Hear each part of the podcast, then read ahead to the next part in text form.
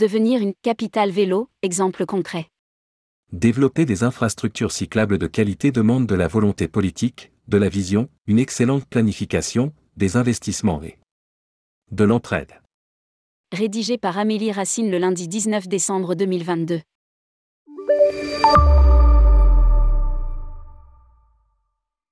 Dans le cadre du programme Civita Antchak, dix métropoles européennes ont bénéficié de l'expertise de trois villes cyclables exemplaires, Amsterdam, Copenhague et Munich, pour les épauler durant 5 ans, 2018-2022, dans leur propre développement.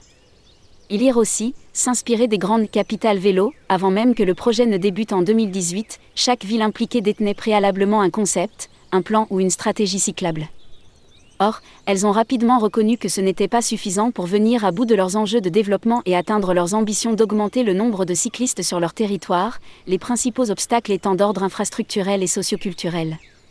Surmonter de tels défis nécessite du financement, de l'expertise et une volonté réelle de s'engager, en définissant des objectifs clairs, en tenant compte des commentaires de différentes parties prenantes et en effectuant d'importants changements. C'est ici que le programme Civita Antchak s'est inséré, fournissant une aide externe susceptible d'accélérer la transition vers un meilleur réseau de mobilité douce. Maintenant que le programme tire à sa fin, l'heure est au bilan. Quelles sont les principales réalisations des villes participantes? Quelles leçons tirent-elles? Quelles sont leurs ambitions pour l'avenir? Voici ce qu'il faut retenir de ces cinq années de travail propulsé par la coopération. Un exemple concret.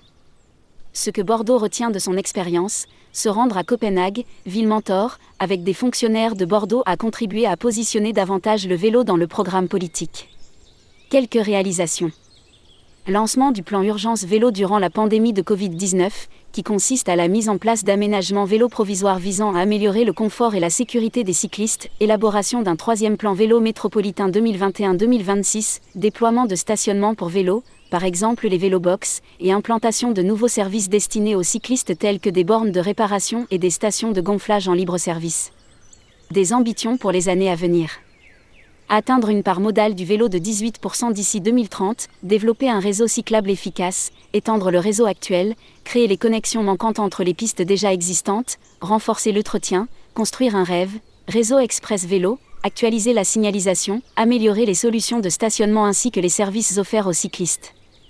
Pour découvrir ce que les neuf autres futurs Capital Vélo ont réalisé durant les cinq dernières années, vous pouvez consulter le document Fact Send Lesson from the Transferred Solution. 10 conseils et recommandations provenant des villes mentorées. 1. Confirmer la volonté politique ainsi que les investissements qui soutiendront le développement cyclable. 2. Unir ses forces avec d'autres villes partageant une vision similaire afin de prendre des décisions plus éclairées. 3. Visiter des villes exemplaires pour expérimenter ce qui se fait de mieux. 4 ne pas copier-coller les modèles des autres, mais plutôt s'inspirer et adapter les bonnes pratiques selon sa propre situation. 5. Convaincre les décideurs avec des données, par exemple calculer les avantages économiques des solutions cyclables avec une analyse biconomique. 6. Prévoir des fonds pour réaliser des campagnes promotionnelles afin de sensibiliser la population à recourir au vélo pour ses déplacements. 7. Être à l'écoute des cyclistes, de leurs besoins en matière d'infrastructures, de services et autres. 8 utiliser des mesures temporaires qui permettent de tester des solutions sans devoir investir trop de ressources au départ. 9. Élaborer un plan cyclable ambitieux à long terme et favoriser la collaboration avec toutes les parties prenantes concernées. 10.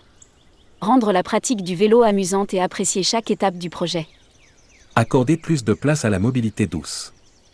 Plusieurs villes ont noté d'importants changements sur le plan des comportements des citoyens durant la pandémie de Covid-19.